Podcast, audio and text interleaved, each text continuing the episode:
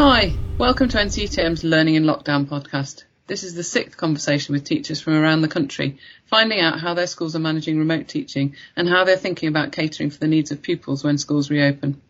Today I'm delighted to have a primary teacher with me, Craig Tilstone, a maths lead and year six teacher from a primary school in Mansfield in Nottinghamshire. We're recording this on May the 20th in the middle of week 10 of school closure and in the middle of an escalating row about the proposed opening date for primary schools. We'll find out how Craig's school is pro- providing remote learning, how it's going and what he anticipates the issues being for when his school reopens. Okay, Craig, let's get going. Do you want to um, start off by telling me what what it's like working from home, what a normal sort of day looks for you looks like for you if such a thing exists. the new normal, as they call it. Yeah, yeah. Uh, so uh, I'm a parent as well as a teacher. Uh, so, okay. yeah. So days can be hectic. Yeah. So each day starts off with me doing a video briefing for my class, in fact, for the whole, for all of year six. So we just kind of talk through the day, the maths involved and all the other subjects too, uh, which I think parents seem to like. They find that quite reassuring and the children. It helps you to feel you're still quite connected. Yeah. Uh, so we do that video to explain all the tasks and, you know, remind, uh, remind everybody what's on the agenda. And then after that, I'm at my laptop all day, uh, responding to messages, giving little bits of help, uh, and trying to juggle that with homeschooling my own children. So I've got um, a daughter in year two, a son in year six. So Right. it's uh, it's having to do things in chunks, I think, at the moment. so devoting that kind of set amount of time to my own children's learning, then devoting some time to my class, etc., etc. So days are lovely, but slightly bonkers sometimes. when you do the, the briefing, can you see for is is that interactive? Can you see how many people are uh, signing into that? Yes, we can. Yeah, it, it gives uh, an indication at the bottom. It tells us which parents have seen it. And how is the engagement with that? Engagement is something we've had to work on uh, quite a bit, which I gather is not too uncommon with uh, schools like ours. My school's in an area of some kind of social deprivation, so we've had to be very proactive as a school to get parents on board. So uh, things like we've been making phone calls home to check on well-being and find out what the barriers are to learning for children that are not engaging, because that is one of the beauties of using a virtual learning platform such as Seesaw. Um, it, it enables us to see who is and who isn't engaging. So, and often making those phone calls home is quite reassuring to the parents. Uh, in addition to that, I've been sending home emails to the parents, but addressed to the children. So kind of uh, telling them how they might get re-involved, what kind of things they might do to, to rejoin the learning if they've kind of dropped out of it a little bit. So, so it's certainly been a challenge, Yeah. but, but it's getting better. And and what sort of size is your school? Uh, we've got double form entry. So, do you want to talk us through um, how you made the decisions for how to provide remote learning and and why you decided on doing it the way you decided, please? yeah, it's it's kind of changed. Um, the when we started, when lockdown first started, we sent home the uh, the workbooks that we were using, the, the textbook scheme. That didn't prove as popular as we were hoping. Now since then, um, White Rose has kind of blossomed in popularity, and, and for good reasons as well. The videos on those are very clear, and they provide worksheets. So so we moved on to that. And since then, engagement really has increased. And I think the main difference between those two uh, things is that with the textbook, it was new learning whereas with White Rose it's consolidating key learning. We're also focusing on fluency as well. So at school we do something called 10 in 10, which I know a lot of schools do similar things to, where they have 10 uh, arithmetic questions to do in 10 minutes. So we're still sending those home twice a week, and then Tuesday to uh, Tuesday, Wednesday, and Thursday, the individual class teachers have that kind of freedom and flexibility to decide what will help their class. So it might be an activity to do with number bonds, for example, or times tables, whatever it might be. So Are you setting a, the sort of equivalent of a maths lesson a day? Would that be? About yes, right? that's right. Yeah, that's right. And we're using the um, we're using Seesaw, our learning platform, to do that. So every Right. day you can you can set um, the worksheet as an activity. So we're doing that. So 9 a.m. every morning, uh, the, the parents get the new worksheet, and then we also send the answers later on. So it's all done as much as possible online. Now, for some parents, that's a barrier.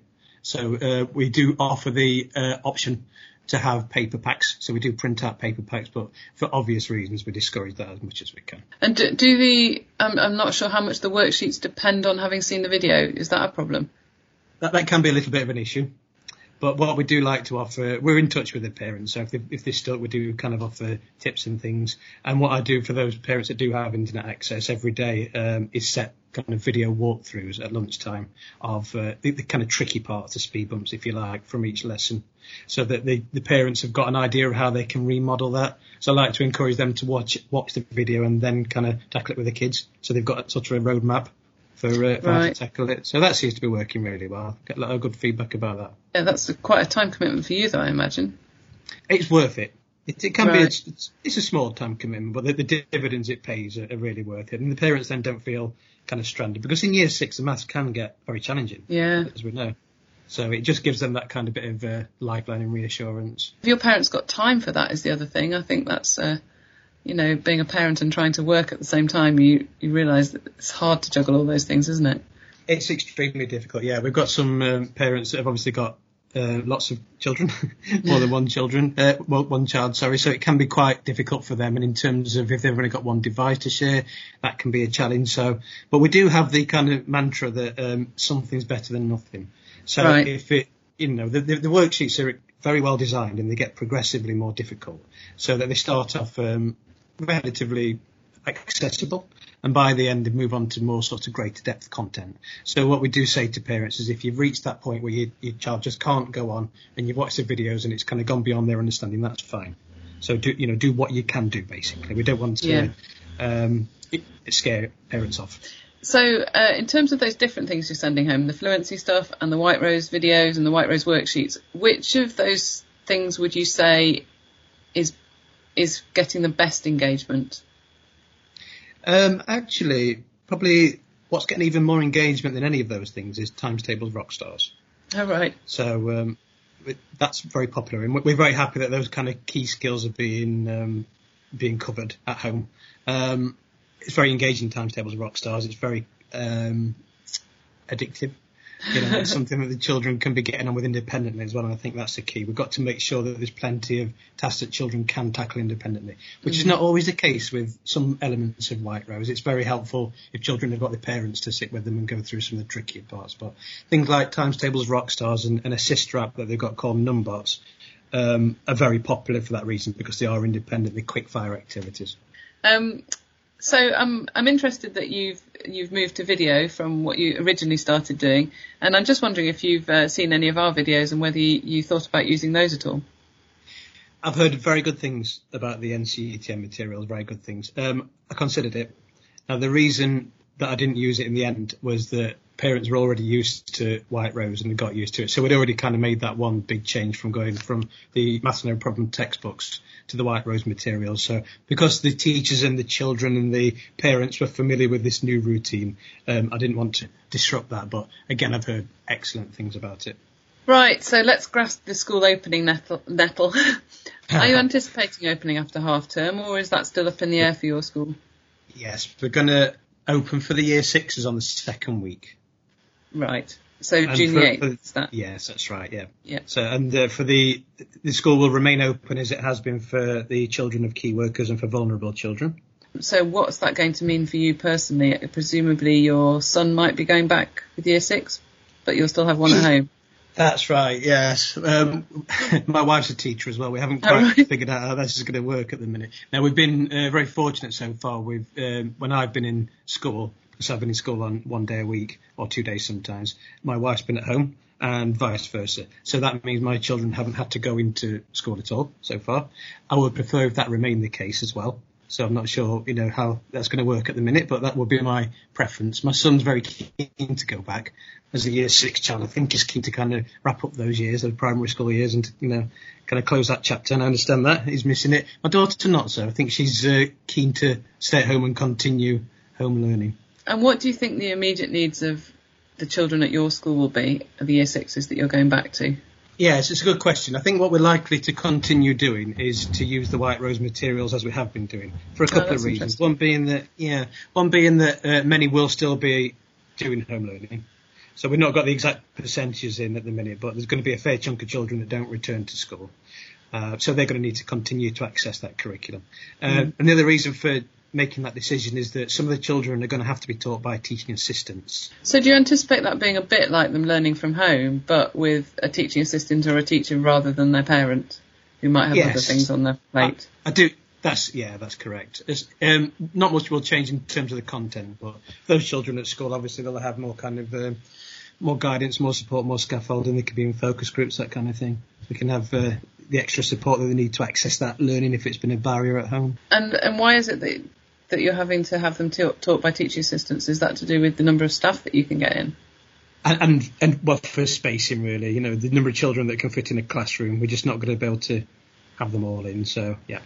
Um, and let's think about the longer term when when we get all the children back into primary schools. Um, it's hard to know when that will be now, but um, what you've got quite a quite a chunk of kids who are not engaging, and I'm wondering how you're thinking that we might fill those gaps when they do return to the classroom. Yeah, so this is a golden question, really, isn't it? Um, and it's not just that children, uh, the children that haven't engaged. There's been a spectrum of engagement. So some have Right. engaged fully, some have engaged um, and completed complete tasks, some have done some of the tasks, etc., etc. So we can kind of presume for all children that there are going to be gaps. And the question is what to do about that. Now, there's no definitive answers to that yet. It's something that a lot of mm. people, including myself, are thinking about.